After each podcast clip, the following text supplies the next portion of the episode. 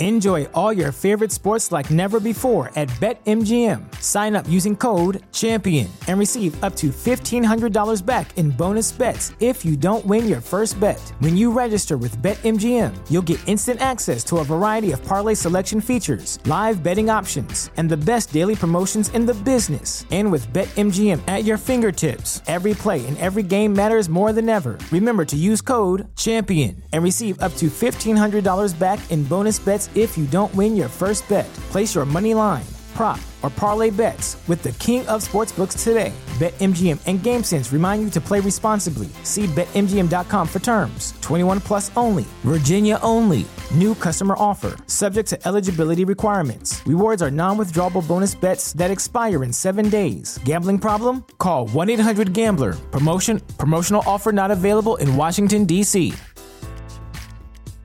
At Parker, our purpose is simple. We want to make the world a better place. By working more efficiently, by using more sustainable practices, by developing better technologies, we keep moving forward. With each new idea, innovation, and partnership, we're one step closer to fulfilling our purpose every single day. To find out more, visit parker dot com slash purpose. Parker, engineering your success.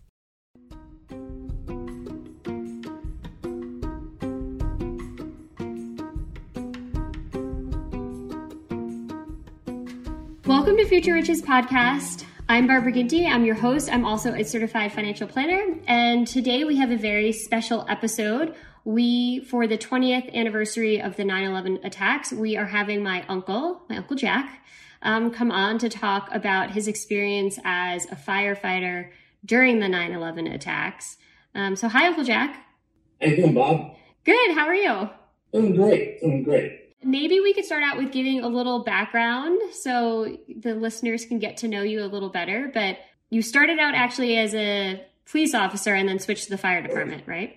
Correct. I went on the police department October sixty-three, and I switched to the fire department on November twenty-ninth, nineteen sixty-nine. Okay, so six years as a police officer. Yes. Wasn't really your thing, though. No, I, I, as I told you, I did six years, never gave up the ticket. You weren't a good cop. Out of that pay warrant.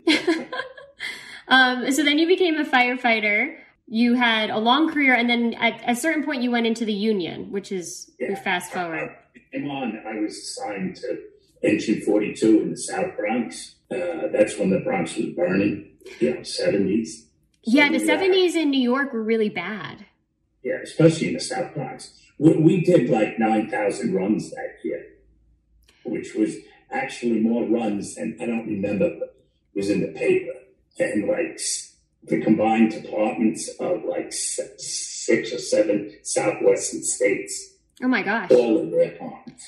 And wasn't that when the time frame, and so you didn't, did you not use oxygen then? Wasn't it different? It, well, it, it, yeah, that came out. It, The scuba tanks, they're actually just there. They're not oxygen. Oh, okay. But uh, the thing was, we were doing at probably averaging somewhere near twenty-five runs a night. So if you used it, you'd lose them. I mean, you had four of them on and five of them. So when we'd go to fires, we one guy would carry the mask that was in a box. And if it was a situation that we had to make some real back room and there was no other way to make it, one guy would mask up, build it. Because what would happen is if you used them, they'd be gone by the first one, and then you'd have no uh, uh, masks left. So we didn't use them. So you didn't use them at all? Because that's, isn't that standard now that you use them? Yeah, they use them for, uh, I, I, I don't, it's probably right, but I see them doing it at car fires. I mean, we go to buildings where, a lot of them are abandoned buildings, most of them are, and uh, there'd be two or three floors on fire. But you learn learn how to live in a fire situation. I worry about young firemen that they've done nothing but the mask, nothing. So if you get into a situation in a fire where you, you can't see, you, you know, but you see on television, the movie isn't what it's like. It's just pitch black and extremely hot. I mean, you're laying flat in your stomach, crawling in. If you were to stand up, you'd be dead. I mean, that's how hot it got. Oh my gosh. So the thing is, if one of these young guys got trapped, and that happened a lot, and the mask ran out, you know, there were different ways in that we learned. I mean, almost so that you could open a refrigerator. Yeah, it would be okay there. You could actually suck air out of couches and cushions and stuff. Really? But yeah, no, it didn't happen. But the thing was, these guys were the best in the world at what they did. I mean, there was no, no equal. Not just mine, all of the five houses there. So if you got trapped, you know, if, if if you get there and they say there's, you know, somebody trapped in the back or a child or something, you, you, you, as we say, you get low and you go. You just tear in there. A lot of times there were cases where you couldn't get back. So you would have to depend on the guys with you. Say, oh, we're going to put this out.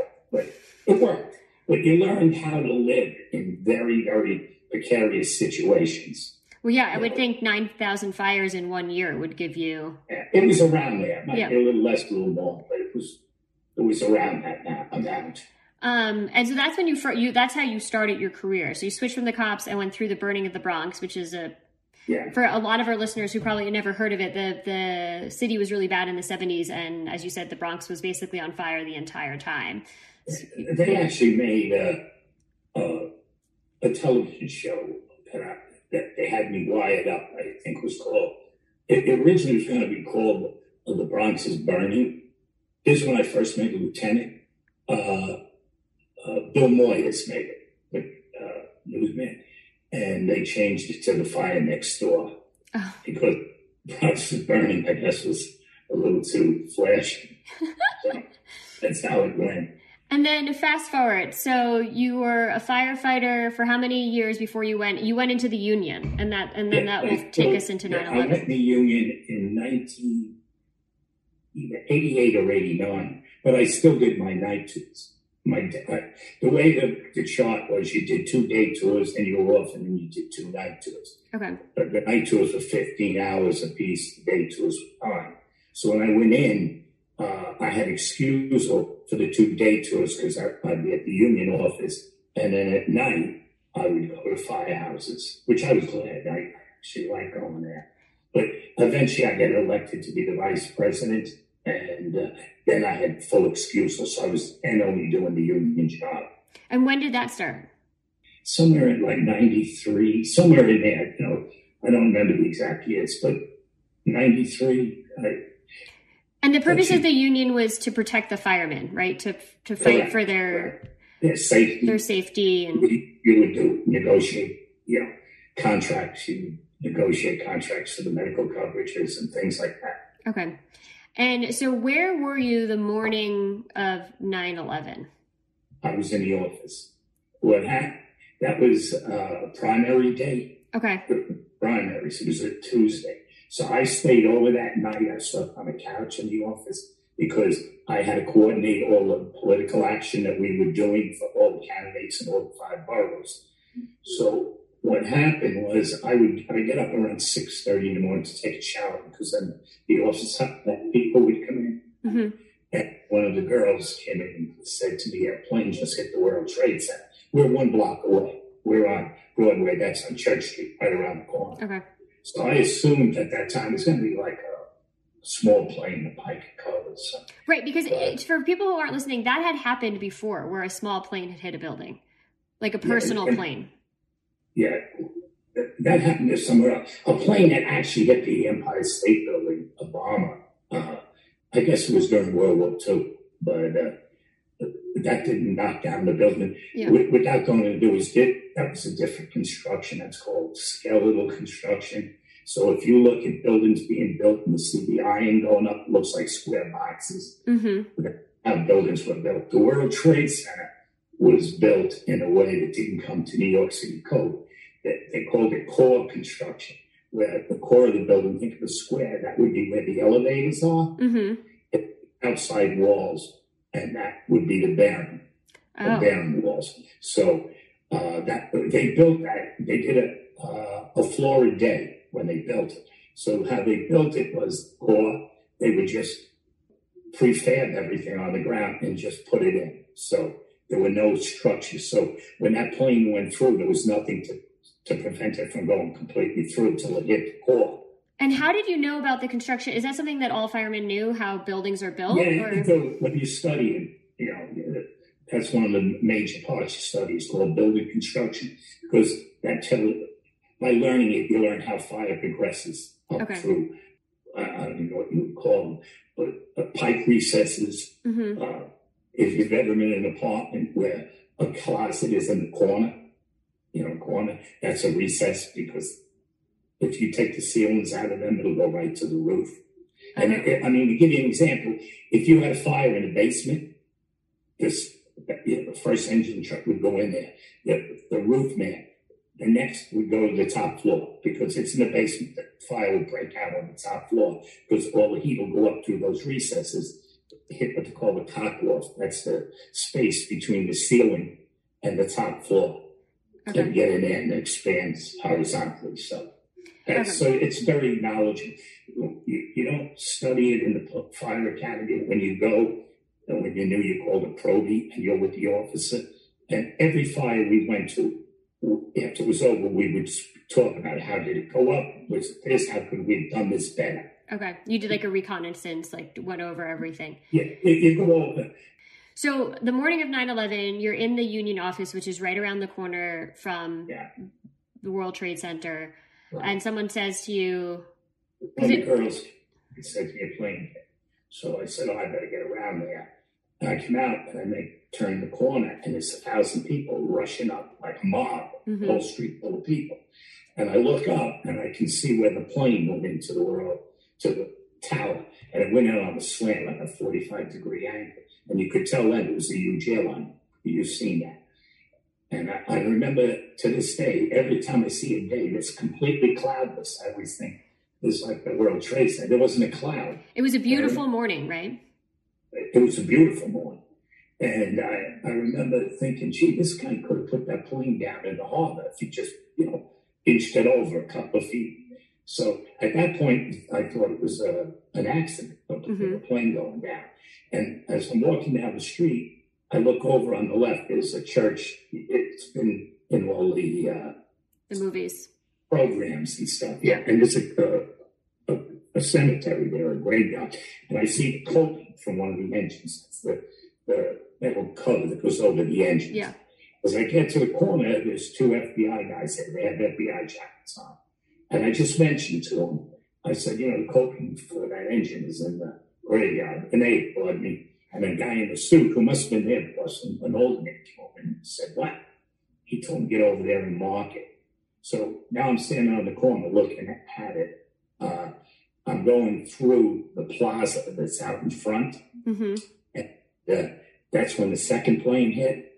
And that came from the south. So I'm on the north side of that. Yep. Of that. So I didn't see the plane. I just saw it. So, like, every amount of certain amount of floors are called H E Vs. That's where they have the air conditioning. Yep. And I thought maybe someone put, you know, explosives and blew it up. That's how it looked. But people were coming back, you know, on fire and stuff like that. That's when I realized, well, we got a, something else going on here. And uh, basically, people were trapped. Not trapped. They were behind the glass doors. They were uh, doors that turned. Turnstiles, yeah. Turnstile, yeah. Uh, And if you didn't get them open, they were going to press against it. So there were other fire. We got that open. We got people. So, and this was on which building you went to help get the doors open? That would have been, uh, at that time, it would have been the Northern Tower. Okay. Yeah. And I get through and I'm, people are going out. Are you in, because with the union, you're not in uniform. Did you just have a fire department? Well, I had a jacket, got it. Uh, which we had, uh, said fire, New York City Fire, fire officer. Okay.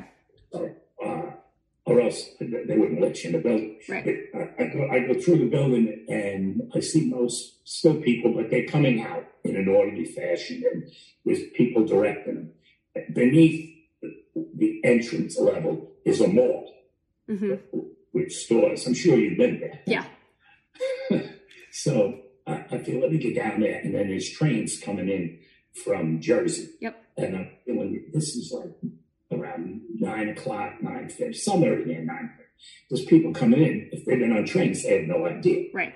So as I get down into the mall, I run into a chief, a guy, Dennis Edlin. Uh, Dennis had been a fireman for me in the Bronx. So I see him, and we just like looked at each other. I don't remember getting past something about that. It was the bad or something like that. And he has a bunch of fire with him. I said, look, I'm going to head over to the lobby and see if I can get up there. And I, I know all you could hear were fire trucks coming. Right. He came up, he goes, you know what? Let me take another quick walk around. Oh, no, we get down there to the trains. And there's a train in, and it isn't open. And there's nobody on the platform. platform. So there's, uh, I, I guess the guy, the conductor, he said, oh, no, take the plane. Take, take the train back. We went back to Hoboken. And then we come up, and that's when, when I said, I'm going to go over.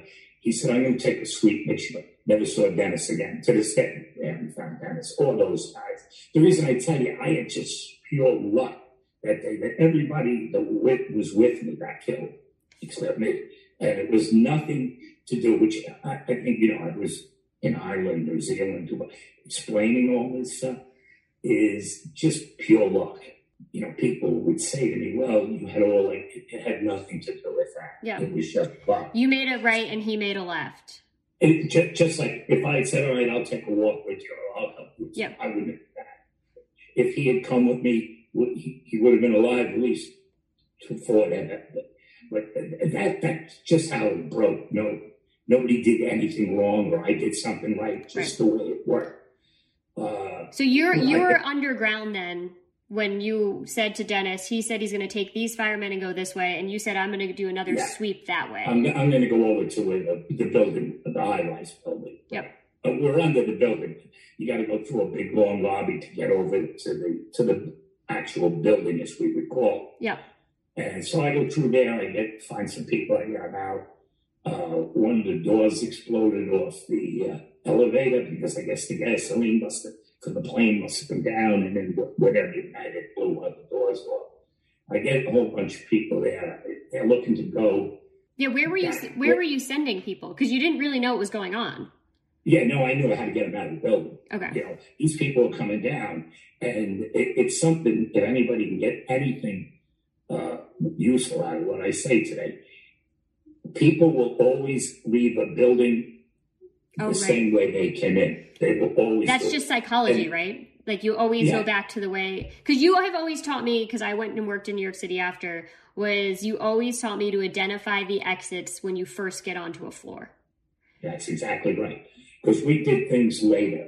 And that was one of the, going to a floor. And one was, I think, sitting back, had them say, okay, everybody go out. Everybody went to the door. Mm-hmm. People were leaving to go to a door that's a floor away when it was an exit. So they went just to get people out. No big deal. They, they, they went out. And now I come out of the building, and now there's hundreds of firemen, trucks all over the place. And the uh, commissioner, uh, or, or was the deputy commissioner, Fiend was there, Pete Ganci, who was chief of department, and a guy, uh, Timmy Stackpole. And Timmy had gotten hurt in Brooklyn, a building collapsed. Well, he was in a that burnt really bad. So he was working his way back as an aide to, I think, to Billy Fitt, to Chief uh, Commissioner Fitt. So as I come out, I'm, uh, I come over, I see Pete Ganci, and Pete says to me, Pete and I will find me back in the Bronx. He said, Jack, I need to stay here. We've got to get this under control, because guys are just showing up and going in. Yeah. And if you don't have this, some sort of uh, supervision or setup, so uh, you know where people are if you had to go get them. So meanwhile, fine, and they all want to get in. They want to go to work. And we're just saying, look, just, just back down here and get everybody, get, you're all going to get in, you know.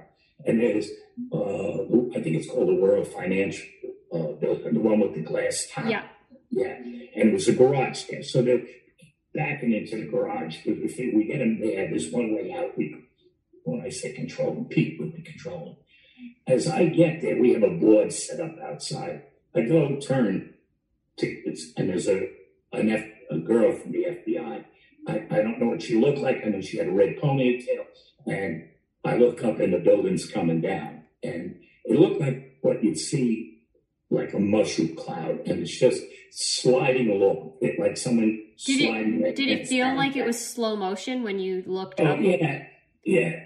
I don't know if it was slow motion, uh, but uh, you just react. And I and I see it, and she's like looking straight up. So I go and I grab her around shoulder, waist, whatever, and we get into the garage. And now I can hear stuff, you know, debris here.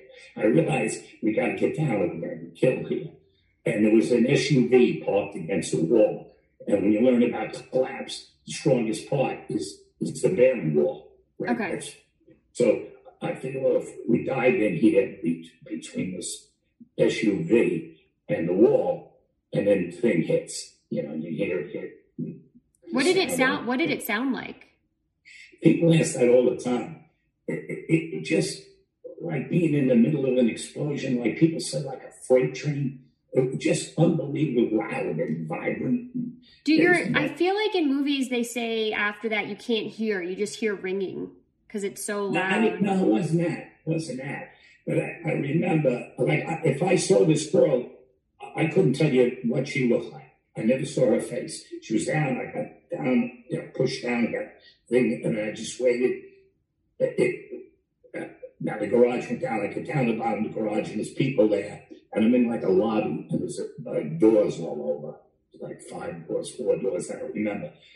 And we're trying to figure out which one goes to the financial center because we can't get out the way we came in. So anyway, they find a way. I open the door and I see a rope tied to a doorknob. That's how you search large areas. We call it a search rope. Or the same rope you go off a roof with. Okay. But you stretch it so you have a way to find your way back. Okay. Because it, at this point, it's pitch black. I mean, you can't see your hand, but and it's full of, uh, I guess, not smoke, but uh, ash, you know, gotcha. The cloud. So, and uh, uh, there's kid Jimmy, Jimmy McGowan in fire. So I said, you know, I think we have people in here. So I said, I'm gonna, I'll go along the rope and we'll see what's there. And he wants to know. I said, Jimmy, you got to stay by the door in case I can't find my way back. So I go along this rope. I'm yelling at anybody, anybody, nobody hands. Oh, I, I, I see two firemen when I first do it. So I said, you know, just put your hand, my hand out and take you back. And they would have found it themselves. So I don't, I get near the end, I'm yelling, nobody. Now I think I hear something. And I yell at it, now I hear somebody yelling. So now I have to leave the rope to go find this person. And you try to go in, in direct straight lines because you can redo that coming back, yep. You know, rather than on tangents. Long story short, I go and I crawl into like a hallway and somebody grabs me, huge guy, and he's screaming at the top of his lungs, we're going to die, we're going to die, and all that. And what you learn is don't say anything, because okay. After a while, they go, oh, do you have anything you want to say? So I just said to him, basically, look, you know, if you shut up and get you out of here, but if you're going to panic, you're not coming out. Oh, the reason I even bring that, I go along the road, find the road, get out, go to the door, and out. He was a, a black guy, huge. I think he had a ba- he had a badge. I think it might have been in his office, but I'd say he was six foot four, three hundred pounds, big guy. And he's got me by the arm. So we go. I find a door. We go. We're a financial center. Initially, I think I told you one time, well, you, you, I'm not thinking. I start to go across, and some of the glass lets go. But it, it was seventy feet from me, so I, that's when I realized you got to start paying attention here. And anyway, I get this guy out. We, there's a big plaza back there, building, and uh, he uh, he's bleeding. Very nothing a bandit would handle, but he won't let me say no. Just get me in. But the reason I tell you, like Ganci and he and Stackpole that I was with, because I got delayed, I'm now behind them. Right. We, when you come out, the, the uh, Hudson River is behind you, and the West Side Highway, where the buildings are, are it, I don't know how far it's. It, it, it's a city block. They're long city block. Yeah. So I see them, and they make a right-hand turn. At this time, I don't know how much came down. I don't know if just the top of the building came. Right. So I because saw, you're taking this man to an ambulance, or you're trying to yeah, get this man. He's in an ambulance, but that delayed me because um, so. When I get up to the corner, now the other tower, the north tower, that first one hit was the last one to come down. So uh, Fionn and Ganci and, uh, and a couple of them have already gone. Then I see the, the rubble, I realize, you know, that, that building's down. As I start to go into the second building, the one that's standing, a guy, uh, Tommy Fitzpatrick, Again, I worked with him in the Bronx, so he was an aide to the commission. He's yelling something from in front of the building. He's directly under it. And, he, and, th- and they so, had a command station, is that correct? So they were all no, set up? Well, or? That was crushed under the first one. Okay. So he was, I, I don't know what he was going to say. So I, I, I start trying to over to him to see what, what the plan is. As I get to him, now that building comes down directly under this one. So, and again, I made a mistake.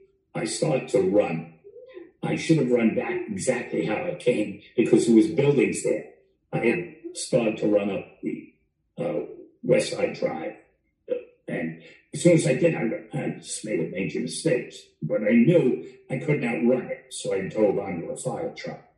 And then the whole thing came down, and I was buried in there. You were buried in there. That that's where. So the first hour you were buried in the garage with the redheaded yeah. F B I agent who you have you don't know who she is. Yes. And then from there you you got a gentleman out of the rubble into an ambulance, which delayed you, and you got From, right. Or else when when they went up and made that turn to go to where they went, when the second building came down, there was nowhere for them to go. Right. So and I know he, he actually got decapitated. I mean that's how it was pretty bad where they were. So and luckily you took this gentleman that you found in the in the garage. I found him, yeah. I would have been right next to him. Right. So I, no one has made mistakes except me that I know of, the one in the world financial walking under the glass. I don't know what I was thinking. And in this thing, I... I so you got I, down I to that. So you got down to the first building, which was the second to collapse, late because of helping a man get into an ambulance. Correct. If and, I hadn't run into him, I would have been with Pete. And and what I think is really interesting is you've never met these people since. You mean which people? Like oh, the, F- the F B I agent yeah. or the guy from the ambulance. Like you've never seen no. them since. No, there was no reason to. It's just interesting no. that you w- went through this experience together and then never found each other after. But anyway, so now we get to your heading back to see your colleague at the the base, basically, of the second, the first building hit, second building to come down, and that starts yeah. to come down, and you take off running up the West Side Highway. Mm-hmm. And then it comes and down. I realized I'm not going to get that far, you know, I don't know how far I got. And uh, I see the rig, I figure, oh, I'll dive under here. It's the only chance now, you know. And I'm under, under a rig, and it, you've seen pictures of how these rigs were crushed. Mm-hmm. There were tires, on, uh, double tires on both sides. Yeah. Just I don't know, weeks later, I went back. The only tires that weren't blown were the ones I was between. The front was all crushed. So you went under the so, back of the rig, the back of the yeah, fire truck. Yeah. So, and his rigs parked one next, you know, behind the other. And uh, I remember just that, that, that, I remember hearing the sound of that. Like, I, I guess like somebody dropping boxcars on it. And the, the ground is shaking. And the, uh, I don't know if it's the ground or the rig is shaking, but it stops. And I remember think, honest to God, thinking, am I alive? Because again, when it's, you saw the cloud, I'm I'm in that now. Right. This way. I couldn't, I never touched my finger to my eyes saying, okay. And now saying to myself, all right, start paying attention here, you know. So now, I don't know how long a period of time I feel.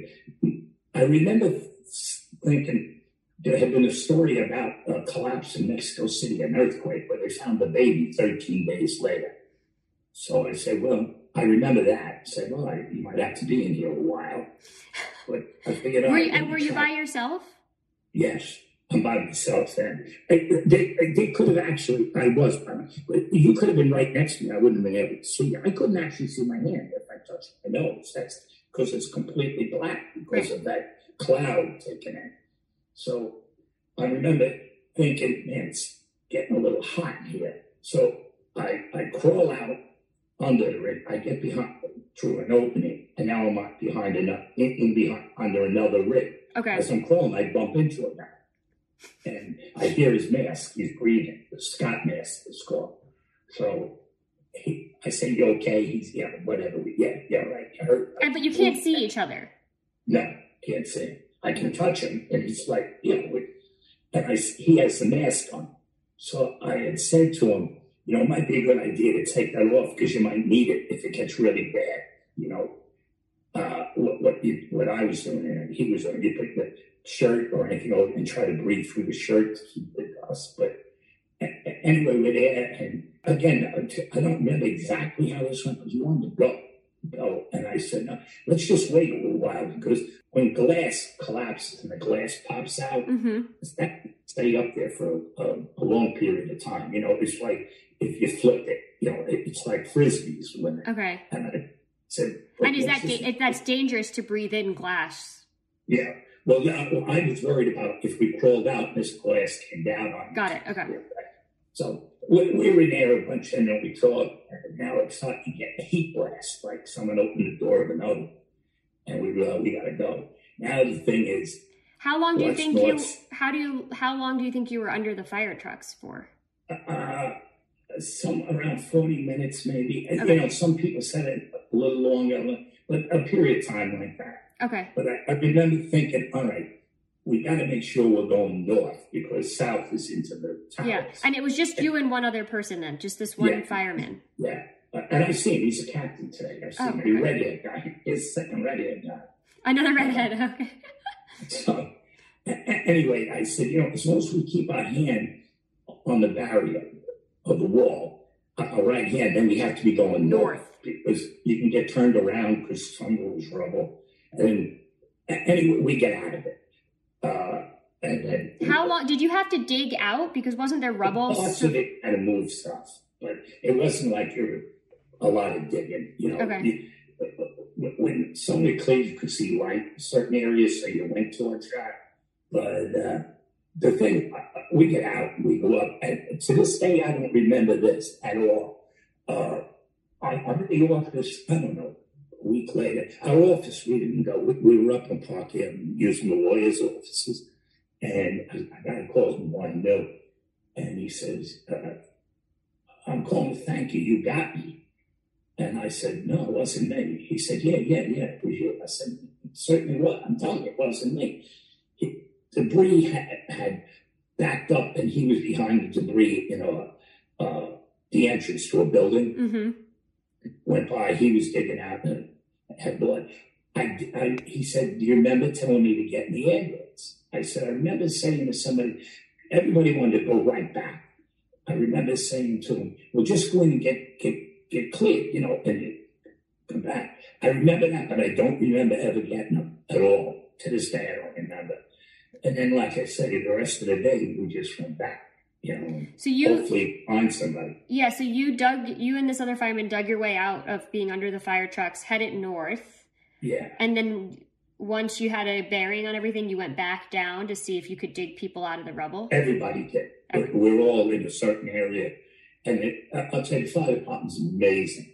They immediately, by our chief department's gone, commission's gone, Bill Fitt, and... Uh, Uh, Danny Nigro, who was the commissioner, he was there. That, he was a chief at that time. It just, everybody got together. And I, I remember saying to Danny, Danny Nigro, down in the shore in charge here. So we just all started going back, going on the pot. We called the pile just to try to see if uh, we could get anybody. Around four o'clock, those guys came out, Chief Pucciata. They were the ones uh, saved that black woman that was in a wheelchair. They carried it down for those flights. So they were the only ones to come out. Come out of the buildings, right? Because no one ever came out of it. I just remember the horror. You looked at the body parts, bodies all over the place. I was going to ask you, what what was the worst part of it? You know what it was? No one ever get. When I first got there, I was watching the people jump. Because at any fire I had ever been at, we had people trapped, and we got ninety-some percent of them. At least you could do something. You could right. say, well, I'm, you could do something. You could try to get up to the fire floor, whatever. I remember thinking, there's nothing you can do. And I'll tell you, that's something that's never published.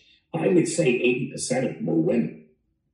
Because who comes in the office early? Not the executives, the secretaries. So this was... playing it right before nine o'clock. And I remember a whole group coming out holding hands, you know, and they were all women. You would hear things like, it sounded like thump, and that was a body hit. You hear something, oh man, it's more. But I remember looking up, and they came out, and they were holding hands. And I remember, uh, it, it's like one woman I saw, she was pretty close coming down. I think I could have, if someone showed me a picture, I might have been able to recognize it. But I remember she had a, like, a gypsy skirt, if that's what you call it, you know, where a, a wide band. Mm-hmm. You know, and I remember the flow, and she, she got cut in half. She got kicked one with that or this stuff. So it was hard, you know, what was going on. You know, you don't ex- expect to see that.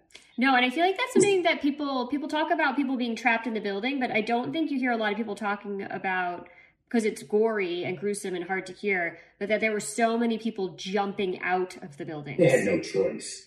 You know, that when I, when I was speaking, I spoke in Ireland. That was a bit at a soccer game, and uh, on, on the T V station. And I did Good Morning America there, Good Morning Ireland, I guess. And they would say, well, why would they jump? You know, I said, because you don't have a choice. I mean, if I told you, stand on this line, and if you don't move, I'll give you a million dollars. And I put a cigarette on your back. You, you, you're moving. You, it's just, it's you just can't stand. That even five in that jump on Black Sunday, the five guys that jump, you don't have a choice. It's not a choice. Do you think that was the worst part of it, was seeing to me, that? It was. It was a, it probably wasn't the worst part, so many people dying. But I, I just remember that was the first time that I was ever in a position, even on the cops, I could do nothing. Right. I could stand and watch it. I couldn't couldn't you do, couldn't do anything about it. Yeah. What what would be, this is a question from one of our listeners. Um, what would be one thing you could you wish you could go back and tell yourself um, about that day? Really, there's not much I could tell. You know, it happened to us. Right. It wasn't a result of some action I had taken, saying, you know, gee, I should have gone a different way to work today. In, in some ways, I was glad that I was there, mm-hmm. because at least I tried to do something. You know, we tried. Right. But, you know, it's just, it, it, it, unless you were there, it's something that, that it, it's hard to explain. There, there was a smell to it. And that afternoon, it got really hot, too. I remember how hot it was. And then, you know, that was, like I say, eleven. We were there. Like, I stayed there till Sunday. So did everybody else. I, I don't want to keep saying I. You know, we slept on floors and buildings because we kept digging, trying to find it. I remember uh, that happened Tuesday. I went home Sunday. But somebody, everybody else did. So, you know, we were just trying nice things, what do you hear? And then, and I was there for all the lies that Whitman, when she was there and said, oh, you can breathe this air. You know, I mean, we even knew. I mean, I remember we were a whole group of us standing around and just without saying this thing, you know, you know, we do this all the time. Don't tell me you can breathe this, you know. Well, yeah, because I mean, the as a result, my lungs are shot. You know, that's what I was saying. I, I kept trying to stay. I didn't want to leave. But when they finally caught up to me, I mean, just for my injuries, I, I was given disability for the cervical spine, lumbar spine, left hip, and my lungs. So. Well, because you, how old were you when nine eleven? Yeah. You were almost um, at retirement, yeah. Right? I was what? Weren't you almost to retirement?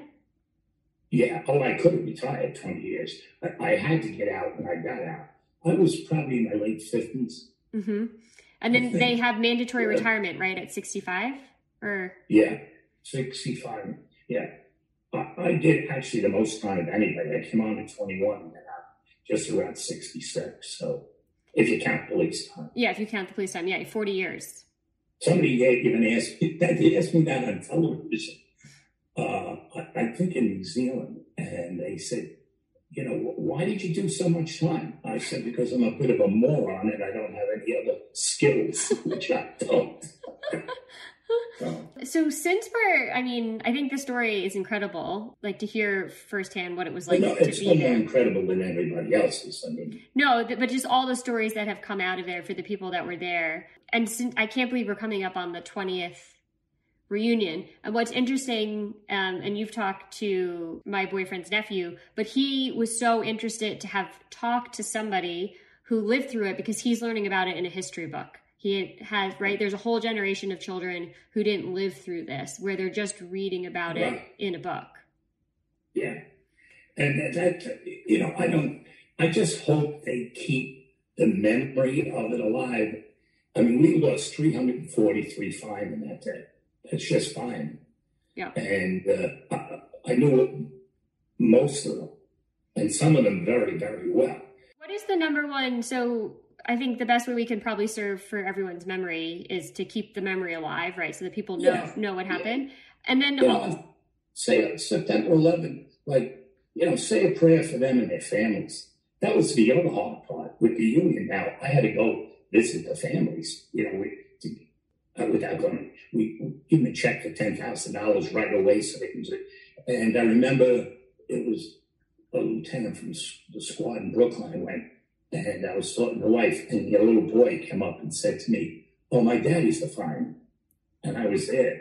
That, that, that hurt. That, we each, we had ninety-three officers killed that day. So we broke it up among guys. So I had eleven of them. I, I did them all in one day. I started at seven in the morning, go to set, and I was going to leave. And I just didn't, I knew if I left, I didn't want to come back and do it. So I just did, did it till about eleven o'clock that night, just because I didn't want to do this again. Right. It was just horrible. And that was you going to visit the families of those lost? Yes, to, to let them know this is what the pensions would be, this is what we'll do if you have any problems. And we had count, uh, just whatever the program was. Right. But the, the women were unbelievable, unbelievable how they handled it. They were remarkable. It, you know, they had family, all of them had family that I had, they had all families. Families. One had a mother and a wife. So. Um, I remember the, the statement, well, he died how he, if he had to die, that's how he'd like to have done it. All right. And some of them would say to me, "Are you okay?" And I go, "Oh, yeah, yeah, I'm okay." So. What, what What's the number one question you get about nine eleven? Uh, obviously, they say, uh, people say that, well, they had information on these guys, or they should have had information on these guys. Don't know. You know, you go to take airline le- or airplane lessons or flying lessons, and you say, "I don't know how to land.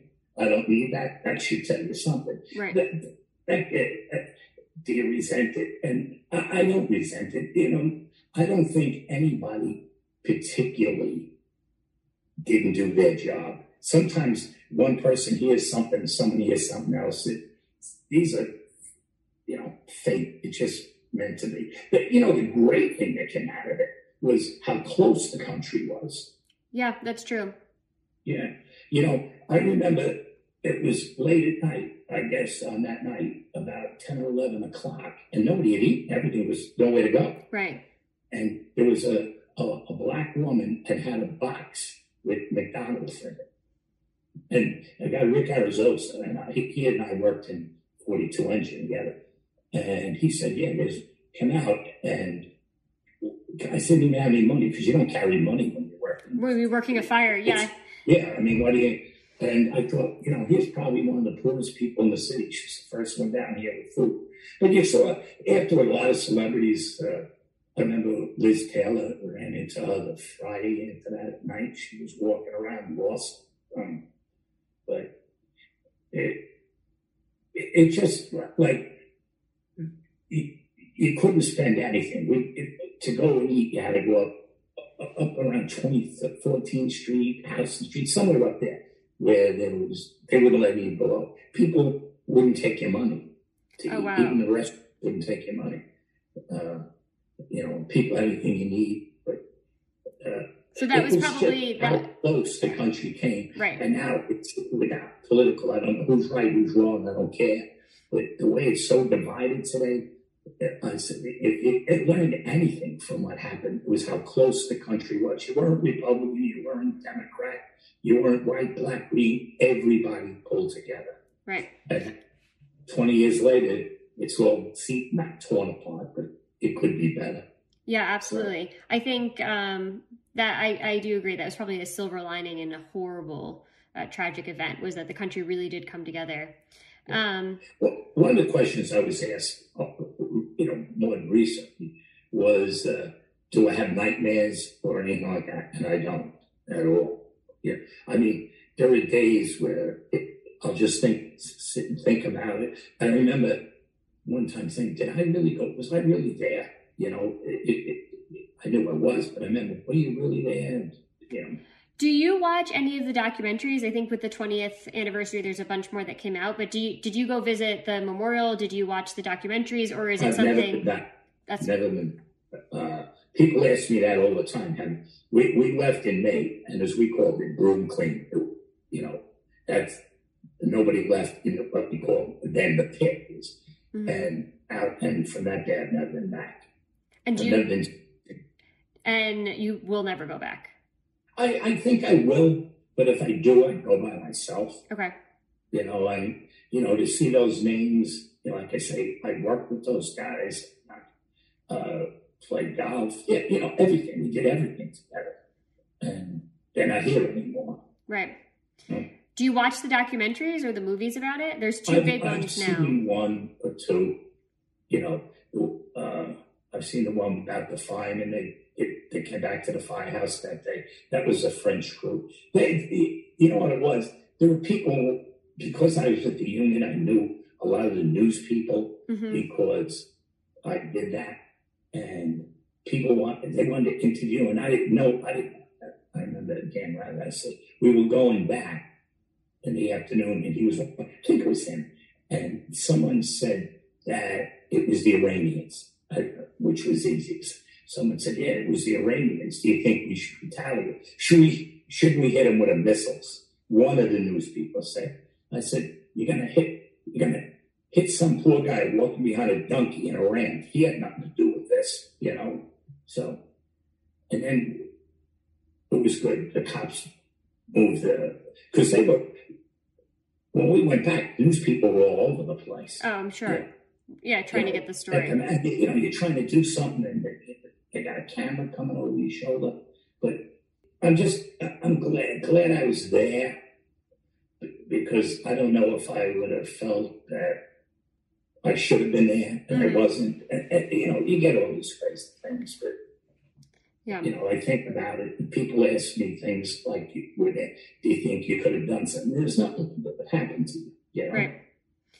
But, well, Uncle Jack, I appreciate you sharing your story with us for... And I'm, I, I don't, and you know that, I don't go around telling anybody about at all. But somebody said to you one time, well, if people don't tell the story, will, they, will people forget? And I'm sure there's people who are a lot better at this than I am, you know? Yeah, but yours is a real story. You were there, and I think, I think as you yeah. said, it's important to remember what happened that day and that we keep the memory alive um, so that people don't forget. And so I think this is a great way to honor the twentieth anniversary. You know who should be on it, uh, all people? Uh, remember Rusty Staub, the baseball player? Mm, not that good at sports. Yeah. Well, anyway, Rusty Staub had started the Police and Fire Widows Foundation. Oh, okay. And, and I was on that because the original fireman that was on died, so I, I, I had Patty Burns from that. And he raised, he went all over the country on his own money, raised millions and millions of dollars. And would never, never tell, wouldn't let you tell anybody. He, he only passed away about two years ago, or a year ago. But he, over the years, he, he raised hundreds of million dollars for, paid for all these kids' college. And it, it's called the Police Fire Widow Fund. And it's up, all uh, big people from Wall Street. I think I told you that. Mm-hmm. He's American. And uh, we wanted to call it the right, and he wouldn't let us put his name on it. He, oh, wow. He absolutely. Did, nobody did more than Rusty Staub. But, yeah, um, and he, but a lot of people didn't advertise what they did. So. Yeah, a lot. Of, but no one did more than he did. Nobody. Well, Uncle Jack, thanks for coming on and sharing your story. Yeah. Hope I didn't bore you. No, I'm sure you didn't. And for all of our lovely listeners, you can find our most up-to-date information on Instagram at the Future Rich Podcast. And thank you for listening in to this twentieth anniversary of nine eleven special segment. At Parker, our purpose is simple. We want to make the world a better place. By working more efficiently, by using more sustainable practices, by developing better technologies, we keep moving forward. With each new idea, innovation, and partnership, we're one step closer to fulfilling our purpose every single day. To find out more, visit parker.com slash purpose. Parker, engineering your success. As humans, we're naturally driven by the search for better. But when it comes to hiring, the best way to search for a candidate isn't to search at all. Don't search, match with Indeed. When I was looking to hire someone, it was so slow and overwhelming. I wish I had used Indeed. If you need to hire, you need Indeed. Indeed is your matching and hiring platform, with over three hundred fifty million global monthly visitors according to Indeed data, and a matching engine that helps you find quality candidates fast. Ditch the busy work. Use Indeed for scheduling, screening, and messaging so you can connect with candidates faster. And Indeed doesn't just help you hire faster. ninety-three percent of employers agree Indeed delivers the highest quality matches compared to other job sites, according to a recent Indeed survey. And listeners of this show will get a seventy-five dollars sponsored job credit to get your jobs more visibility at Indeed.com slash podcast. That's Indeed.com slash podcast. Terms and conditions apply.